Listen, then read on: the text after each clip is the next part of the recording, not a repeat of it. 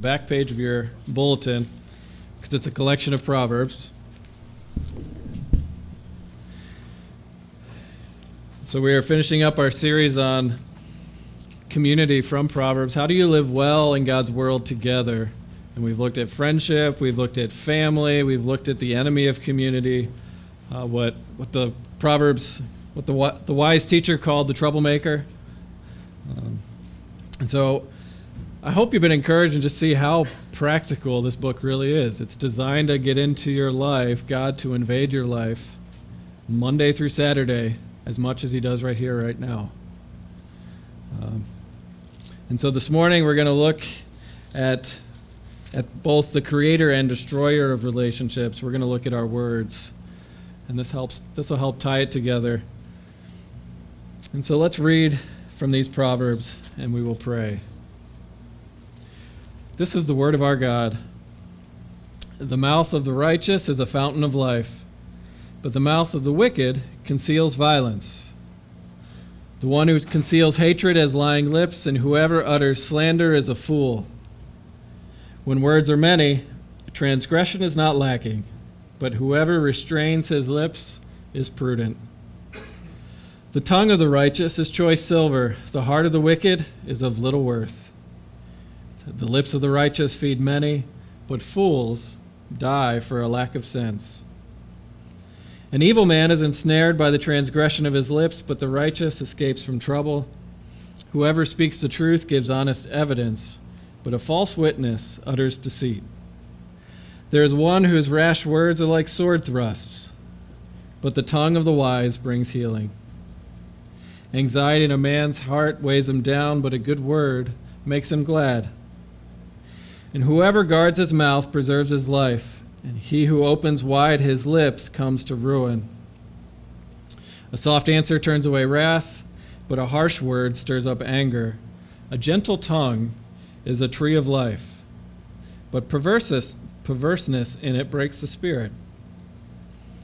The heart of the wise makes his speech, speech judicious and adds persuasiveness to his lips.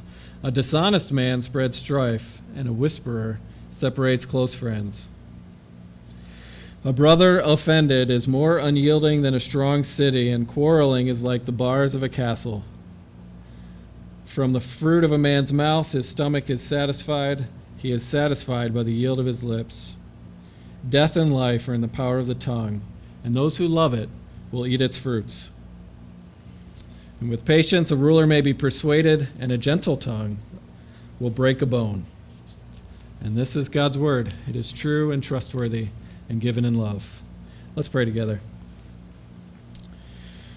Our Father God in heaven, uh, we ask now that uh, your words would be a tree of life to us, uh, that you would bring healing to the words that have cut us deeply, and you would also bring healing to our tongues so that we would, um, well, we would use our words wisely.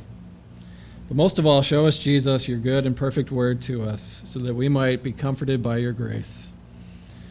Uh, make us new, uh, renew and refresh us with your good news. In Jesus' name, amen.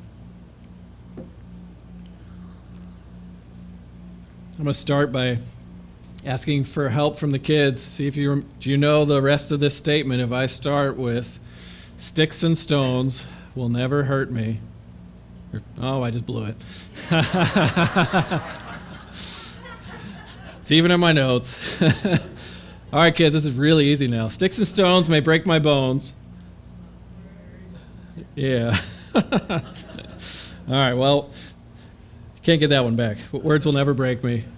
it's a little ditty trying to, uh, to get us to think. We're trying to protect ourselves, really, from the reality of words uh, that they hurt. And I, and I, if I had to guess, I know. I mean, if we were to take a survey, if you were to take a truth serum, we could go around and take turns uh, to, to confess those words that were spoken to us today, uh, maybe even decades ago, that are still ringing around in our head, um, positive or negative. Right? It doesn't necessarily have to be bad, because words are powerful. Right? I mean, just consider this: that how you use your words is going to determine the quality or the length of your, fr- your marriage. How you use your tongue will either cultivate a deep friendship with your children or cause the relationship to wither, along with your tr- their trust in you. Or even the words that you use to speak to yourself, because we, are, we all speak to ourselves more than anyone else. The story that you tell yourself, right, it can throw you into a deep depression and lock you in that dark dungeon or it could be a, a bright and shining light to set you free from that de- depression, right?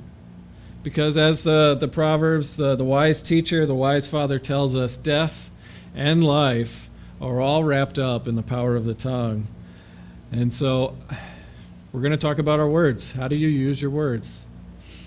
And the image I want to focus on to jump into this collection, because there's a lot more that could be said in Proverbs, is, is uh, chapter 15, verse 4 where it says, A gentle tongue is a tree of life. Right, in Proverbs, there are things you're supposed to just stare at for a long time and just meditate on them. Right? And so he says, A healing tongue, soothing words, they're like a tree of life. And I'm going to try and do this without giving the answer away again. Where's the tree of life, class? Kids, where do you find the tree of life? Right, it's, in, it's in the Garden of Eden. It's in paradise with God, it's in His presence. And so, what Proverbs is telling you is that if you use your words well or you have words used well in your direction, it feels like paradise, like life is as it, as it should be. Uh, that, that words have the power to transport you back to the Garden of Eden before, before there was shame uh, before there was anger, before there was blame shifting, where we're blaming, pointing fingers at other people, um, before there was depression and darkness. I mean, all of that. Because the right words can be like a tree of life. They can heal your relationships rather than tear them apart. And that is a beautiful picture that I want to camp out there because we got to ask how do you use your words to create life, uh, to, to get into a tree of life type experience? How do you use your words to heal rather than harm? And so that's what, how we're going to look at these passages. And the first thing I want to focus on, the first point if you're taking notes, is just the power of words. We know this intuitively, but we don't stop and think about it. We just throw words out there uh, like they're like they're cheap. And so look at 12:18. It's in the middle of your page. It says there's one whose rash words are like sword thrusts, but the tongue of the wise brings healing. That's a pretty powerful statement that the power of your words, my words, and language in general is like being stabbed with a sword. It's quick, it's sudden, it's painful, it's violent. Uh, there are lingering effects. If, if you were to stab me in the gut and pull the sword out, just because the sword is gone, the words are gone, it doesn't mean the wound has disappeared. Right? You made me think of uh, the, the great story in Judges of Ehud, right, where, where he goes to the king of Moab, and the king of Moab, the name is his name is Eglon. Just talking about using words well. Eglon means heifer, a cow, and and he gets this um, very nice description. It says he was a very fat man, and it's not actually making fun of him. It's actually making fun of God's people. It's mocking them because it's saying King Eglon is not a terrifying threat. He's not a fierce warrior. He's an overweight heifer who's better at chewing his cud than fighting battles. And he is the one who has enslaved God's people. Right? Too weak to save themselves. God's people are like that sluggard who's too, too lazy to put the food in their mouth. And so Ehud, God's promised deliverer, the judge, the savior, goes, he sneaks a sword on the opposite side into the, the throne room. He tells Eglon, I have a secret message for you, and everyone clears out, and it's just Ehud and Eglon, and when they're alone out of nowhere, he just stabs the sword all the way into Eglon's gut to where it says the fat covers the, the hilt. And it was sudden, it's violent, it's brutal, it stinks. I mean, it's just a mess. And Proverbs says rash words are like that a sword thrust. And if you're Eglon, you know it can come as a surprise. You didn't see it coming. And no matter what you do, right, you can't put Humpty Dumpty back together again. So if you stick him with a sword, there's going to be a, you're going to be wounded. There may be healing, but there's still a scar. And so that's the power of our words that no amounts of I'm sorry can undo the damage. Can heal, but it won't take it away. And even more frustrating, you can have interactions like Eglon and Ehud completely unintentionally. Right, you can go into a, a, relationship, a conversation, and saying, "I love this person. This is going to go well." And if you're like me, you want to do this just right, so you've replayed it again and again in your head, so you say the right, the words at the right time, and you still end up leaving somebody bleeding out emotionally because words were spoken wrong. And so that's the world we live in. Proverbs is very blunt that words killed, literally. Um, and we know that. That's what suicide notes usually say. It's, it, it points to someone else's words. Uh, Monica Lewinsky, I don't even have to explain who she is. Right? She talks about what hurt just as much as anything else were the words that were used repeatedly to describe her in the news. To the point where, in her lowest moment, she wasn't even allowed to go to the bathroom alone because they didn't, they didn't know if she was going to take her own life. Words harm. Right? They're powerful. They're like a sword injury. They cause internal damage, and they mess. They mess with our heads. They get into our heads and they don't get out. It's like it's like having an audio recording stuck on repeat in your head. You, go, you go to sleep with them in your head. You you wake up with them in the morning, and then the story that's told about us by someone else, right? That we're not good enough in whatever form that comes out. It just doesn't go away. It hurts. Right? And we know this. I mean, just think of just think of a parent who would look at their child and say, um, "You've ruined my marriage. You've ruined my life." That child is going to spend the rest of their life, 70, 80 years even, trying to make sense of those words. Words are powerful. They can kill us emotionally. Uh, they mess with our minds. Uh, they also uh, destroy communities and friendships and families, right? I mean, you get that here. A brother offended is more unyielding than a strong city, and quarreling is like the bars of a castle, and a whisperer separates close friends. I mean, you can ruin a friendship in a moment with careless words. And then all of a sudden, that person whom you love has barricaded the gates, so to speak. They've pulled up the drawbridge, they're in a castle, and they're not letting you back in. But I don't want to just be negative because Proverbs is not. I know it's heavy to start. Words have the power to kill, but they also have the power to heal, to restore relationships, to bandage those same wounds. Right? I mean, it says here that the tongue of the wise brings healing in verse 18, which really is a description of a good counselor, um, a good friend, a pastor. Right, as, as, one commentator puts it, th- these are the people we want to be on our side and in friendship and relationship with, because the tongue of the wise cares more about the soothing, uh, cares more about the person than winning an argument. You care much more about bandaging the wound than being right. That's, that's what the picture of a wise tongue. All right, so you use the image of a castle. You approach someone that's been wounded by your words. They pulled up the gates. There's a moat. They've got the archers pointed at you. There's a vat of boiling oil. Right? They clearly don't want you to get close. Proverbs also says that if you use the right words, they may let down the drawbridge again. That if you wave the white flag of I'm sorry, I meant that, and you're honest about it, you stop covering up the truth if you say, I was a jerk, I meant that, forgive me. For the person who's wounded, that could be like a tree of life. It could bring healing. Right?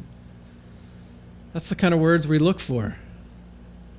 I mean, Francis Schaeffer says this helpful, helpful thing where he says it's just how do you love one another? And it's very simple that when I fail to love my Christian brother or sister, I go to them and say, I'm sorry. And I know that sounds very simplistic.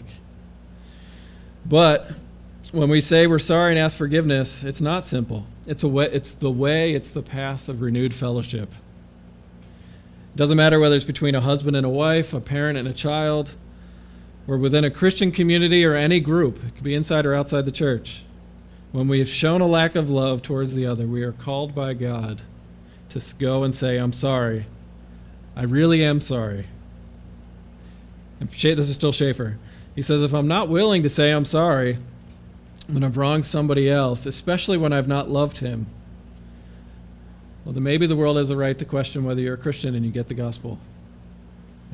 See, he doesn't mince words because we're to forgive as Christ has forgiven us.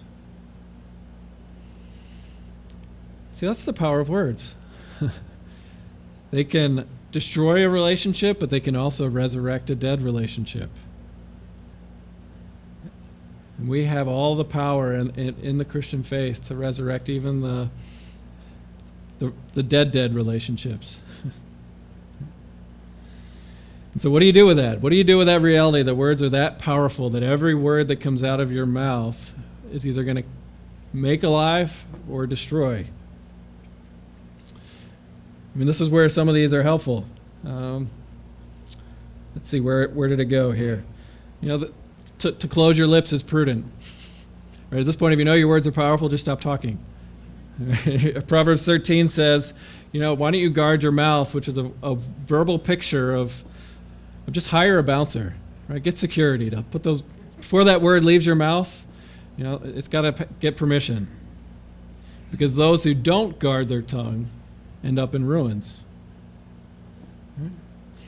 And so here's what I want to do. Why are words so powerful? Why, why is that the way this wor- God's world works? And we get a hint, I think, in 1020, uh, 1021 uh, actually, where it says, The lips of the righteous feed many, but fools die for a lack of sense. And uh, right, Proverbs just assault you with images, so you just got to just try and let your imagination keep up here. But it's a wordplay. Because what do you use your lips for? Uh, to eat and to talk. And what the proverb is implying is that we crave healing words, um, we crave forgiveness, kind words, words of affirmation, the same way that we crave food. And that if you don't eat the right food, if you don't have the right words in your life, you're going to shrivel up and die. You're going to waste away. Your physical, your emotional, your social life will fall apart because we need good words. And what makes us strong, that equips us for the day to live in God's world, are, are those words that come from wise friends. We feast on them.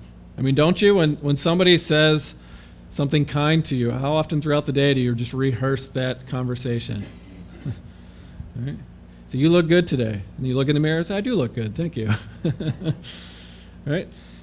And the picture is because we live in God's world, to be human is to crave a good word, a kind word.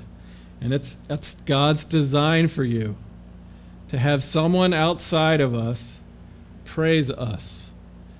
And we, we hunger for that. And it goes all the way back to the Garden of Eden that when God said, when He made Adam, He made man, and He looked at him and said, this is good. And at the end of the day, he said, This is very good. Adam got a benediction, a good word. He was praised. And we still have that imprint on us as human beings that we are designed to be praised by God and our neighbors. Right? The delight of wisdom. That, that I'm glad you're here, our Heavenly Father says. I'm glad I am your Father. It's praise.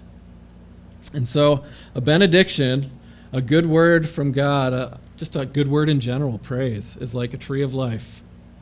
It's delicious fruit because we are designed to be fully known, to be fully loved, and have someone outside of us tell us we are good.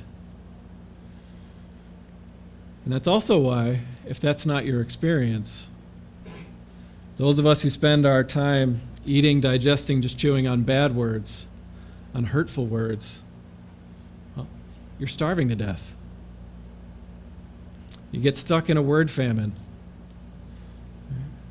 it adds to our misery. So, to summarize, right, words are powerful. And words are powerful because God speaks. And we're made in His image. And we were designed by God to be praised by Him and to praise others. And now, in this fallen world, we have a world where there's both praising and cursing. And so, words both kill and make alive. And so, let me just ask a couple application questions. What words do you use to describe yourself? What, what story are you telling yourself day in and day out? Right? It's an identity word. I am. If you tell yourself every day, I'm a nobody, that's going to affect you. If you tell yourself every day, I am God's creation in whom He delights, uh, and then you add in sin, so it also adds in a measure of humility, that I'm both loved more than I can imagine, and yet more selfish than I would ever dare admit, that's going to affect you. It's going to shape you. It's going to bring you to life. Um, right? Or maybe ask this what words do you have floating in your head that others use to describe you? You are, and you. Right? Or, or what words do you think day in and day out, in reality, not just because you're in church, uh, do you think God uses to describe you? Because how you answer those questions is going to affect how you see yourself, your, God's world. It's, how, it's going to affect everything. Now, if words are that powerful, we have to control what we say. How do you do that? How do you control your tongue? Because James says if anyone is able to con- control what they say, they will be perfect. That's James chapter 3. And unfortunately, we've tamed every creature under the sun except for our tongue. It's a restless evil, it's full of deadly poison. From the same mouth come blessing and cursing. Right, we have a problem. How do you control the tongue? And that's point two the problem with our words. Right? See, to build community, to live well with others, we have to learn this art of praising one another in the presence of sin, in the presence of people who har- harm us. And we have to learn then how to keep our verbal swords in the sheath, so to speak, to not pull draw swords so quickly where we just start stabbing people who harm us.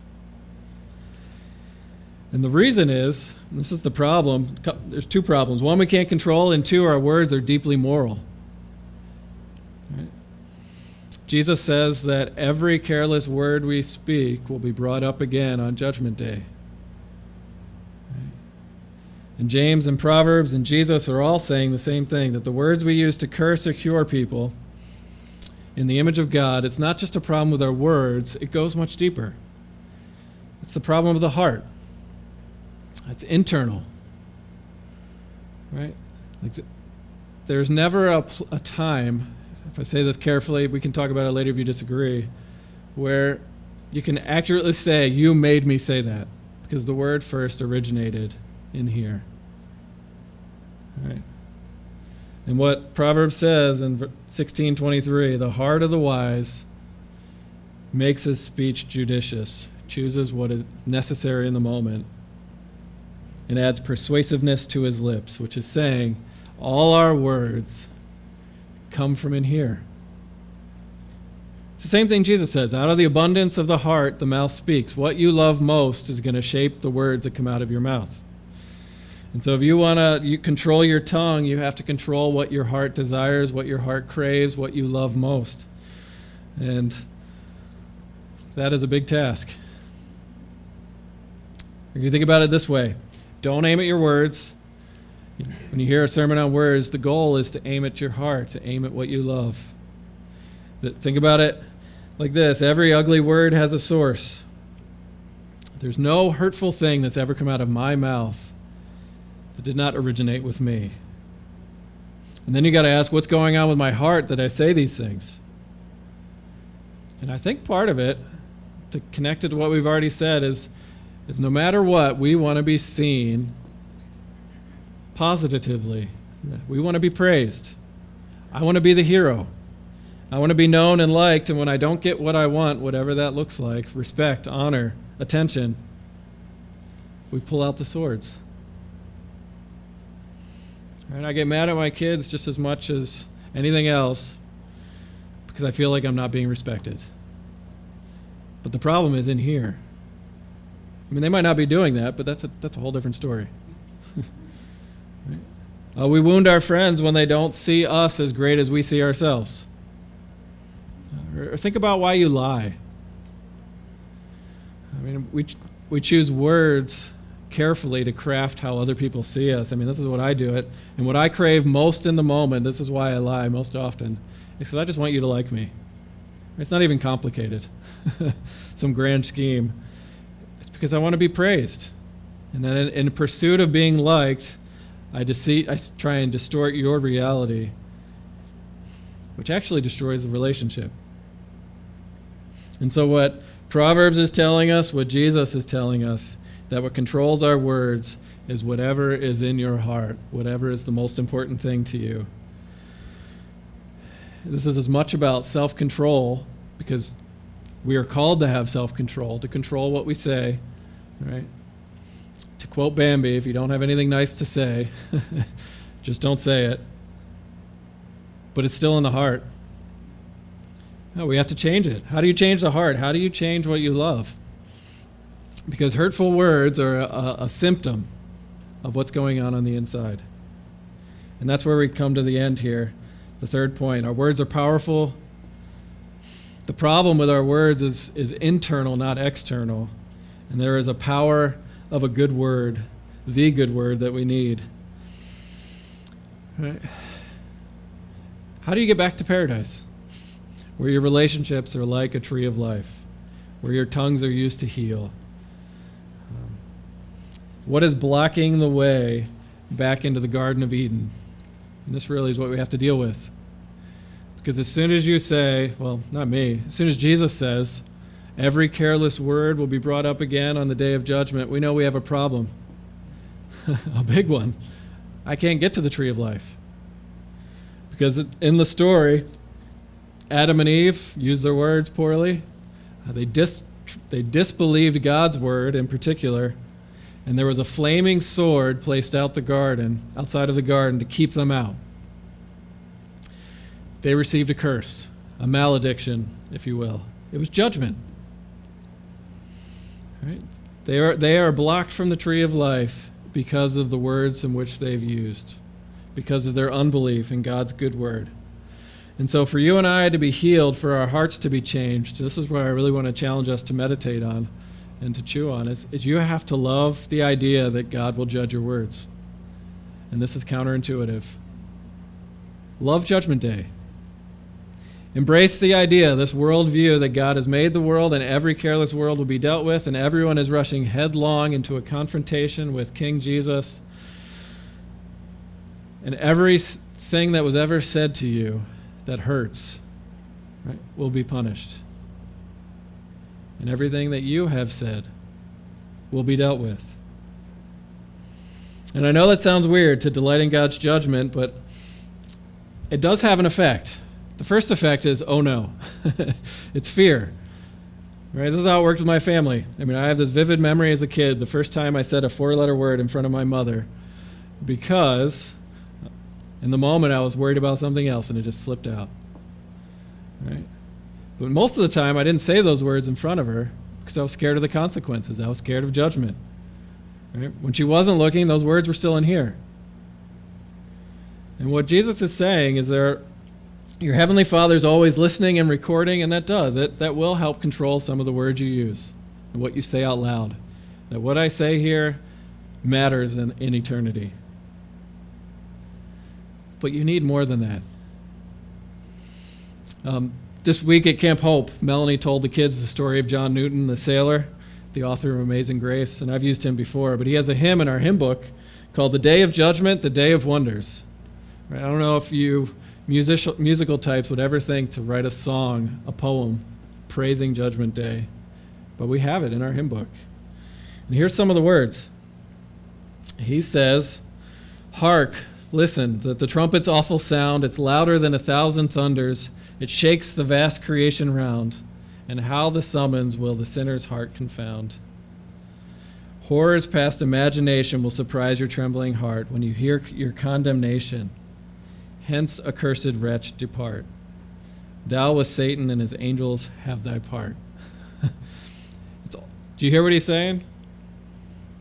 Condemnation is coming your way. And he's trying to get the church to sing about it. If you know Newton's story, this is amazing because he was, or you have that phrase, he swears like a sailor.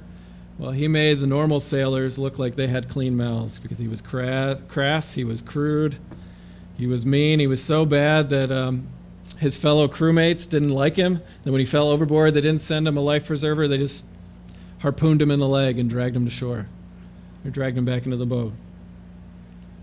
I mean, he swore like it was his job. He injured people like it was prof- his profession. And that's the guy who says, let's praise Judgment Day. But it's also the same guy who became a pastor, who used his words as wise words to heal people. I have a book in my office of his letters that are absolutely beautiful. He was a good counselor. But all the good words don't take away the hurtful words. And Newton still praises it. So, how do you do that? Right? I mean, he knows beyond a shadow of a doubt that he deserves to hear those words I am a wretch, depart from me. He knows he deserves the bad word from God, judgment, the sword pointed in his direction. And the answer that we get is the gospel God's good word that drowns out all the bad words, Jesus himself. Right? Because you have to find a way to get the bad words changed to good words. And uh, you remember Jesus? The first time he shows up on the scene publicly, you remember what happens? This is the trajectory of his whole life.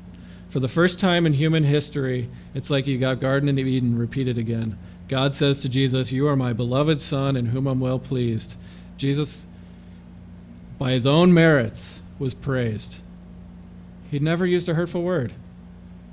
It's like he was still eating from the tree of life with God by his side. Right? Except he's not in Eden, he's in the desert, he's surrounded by his enemies. And his mission, this is Jesus' mission in the gospel, is that he would earn for you and I God's good word by taking away the curse. A good word that'll go after your heart, to give you access to the tree of life, take away the sword of judgment, to set you free. And how he does it is the cross. He says, I am willing to take the malediction, the bad word so that you might get the good word. And what God should say aloud to all sinners Depart from me, I never knew you. Eternal, the eternal silent treatment. That, that makes Judgment Day terrifying. But what Jesus did, armed with God's benediction, God's pleasure, he goes to the cross, he's slain on our behalf so that we might be welcomed, that we might be praised again, even though we are imperfect. And what's amazing is you, you study the cross, you look at it. When Jesus is on the cross, he's being mocked, he's being scorned, he's being stabbed repeatedly by people's words. In the midst of all that, he's able to speak words of healing Father, forgive them, for they don't know what they're doing. But what destroyed him was God's silent treatment. My God, my God, why have you forsaken me? It's the judgment we deserve saying, God, why have you stopped talking to me? I can't hear you anymore. He went through relational hell so that God might lay down, might open the doors of his castle, so to speak, and let us into his home. And we can hear those words You are my beloved child in whom I delight. You have my good word, my benediction, permanently. And even though it's not aimed at your words in particular, it changes your heart. And the Bible's way of saying it is you'll be born again through the good news, the good word that was preached to you. And this is what John Newton ends his hymn singing to those who've confessed, who've been honest about their words, who've loved and served the Lord below. Jesus is going to say, Come near, ye blessed and see the kingdom I bestow. You for, forever shall my love and glory know. He's saying you're going to have my, God's love and His glory and His attention, His good word permanently. And when that sinks in, that changes how you speak. Because it's designed to be the most important word said about you. and me. You have all the affirmation, all the encouragement. It's a word of grace coming from your Creator, doing what He designed you to do, which is be praised by Him. All that is yours in Christ. And it actually makes you a tree of life because Jesus climbed the tree of death for you. And what will happen is your words will turn from condemnation, right? If you're a negative person, it's going to start going after your heart and say, I need to praise here. Where God is would have condemned me, he praised me, so maybe I should do that here. And so let me ask you this question Have you heard that good word from God in his son Jesus? I mean, the Bible says that God has spoken in many ways in the past, but his final word is Jesus himself, his son. I mean, sometimes it's just a good prayer. God, I, I know you've said this. I don't hear it. I don't feel it. I don't believe it. I believe. Help my unbelief. But that's how you go after your word. You go after the heart with the gospel. And what will that do? It'll make you wise. You'll use your words differently. And I want to conclude this way. Because what happens is, is this good word invades your life, that God is not mad at you like he should be. Uh, he's not speaking condemnation, he's speaking uh, affirmation and correction and discipline, all in love. Um, you're just going to start talking about Jesus. And you're going to want to imitate him. Mean, that's what Paul tells you to do in Ephesians 4 9. Let, the words of gratitude, just and words of affirmation and words of edification. Build one another up through your words. Right? But I want to end with this proverb. It's, it's funny. It, it's just a weird proverb that in Proverbs 25 it says, A gentle tongue, a soft tongue, has the power to break a bone. Right? So today, is the anniversary of the, uh, the violence in Charlottesville, Virginia. I don't know if you, you remember, but last year on August 11th, in the middle of the night at the University of Virginia, a crowd through of men with hoods and all kinds of Nazi paraphernalia and torches were screaming racial slurs, uh, screaming hatred. And then in the morning, there was a rally, and there were two sides those, right, promoting hatred using bad words. There were those trying to protect the Confederate history. There was just racial stuff. I mean, it was one big mess. And it ended in violence. You know, when you look at the pictures, it, it, in my childhood, all those pictures were black and white, and now they're here in color. And one of the guys who was there uh, was a guy named Ken Parker, who was a KKK member complete with swastika tattoos. I mean, he says that um, the, the KKK didn't hate enough, so he joined a Nazi group. And so, how do you change somebody's hatred? How do you change somebody that hard? And Proverbs 25 said, A gentle word can even break a bone. And you think about breaking a bone, that the only way we know to break a bone is power, strength. The Bible says you're going to learn to use your words gently to overcome even the most harshest and most stubborn and most hard hearts that there are. And what happened for Ken Parker? It wasn't the screaming that changed him, it wasn't the conflict that changed his heart. It was an interaction with a lady named Deeyah Khan, who was a filmmaker. And in the film, he's being interviewed by this, this uh, I think it's a Muslim lady. And he's using all kinds of horrible words, aiming at Jews, at gays, at differing races. She is of a different ethnicity, so he's insulting her to her face. And he says the whole time she was completely respectful to me and my fiance. And it got me thinking. She's a really nice lady, and just because she's got darker skin and believes in a different God than the God I believe in, why am I hating them? A soft tongue. It created doubts. And then Parker went to his African American neighbor, and much to his surprise, but in God's providence, was an African American pastor. And they just started out, sat down, and had some questions. And about six months later, he attended an Easter service. Uh, he, he got converted. He saw the, the ultimate soft word, Jesus Christ. He got converted. But the whole process started not with yelling, but with gentleness.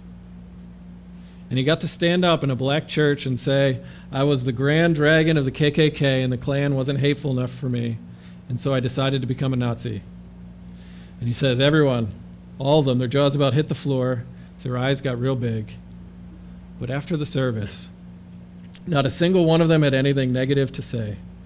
They were all coming up and hugging me and shaking my hand, building me up instead of tearing me down. The power of a good word, the power of Jesus himself. And when that pattern invades your heart, it builds community. And so go and learn what it means that wise words are a tree of life. Let's pray. Father, we thank you for your grace uh, that takes away the judgment we deserve. We thank you for Jesus who teaches us how to speak. And I pray you'll just give us words of wisdom to speak gently to one another and in those difficult relationships that we would, um, well, we would just learn to imitate our Savior, to speak words of grace that have been spoken to us. So mold us into his image of our captain and our king who speaks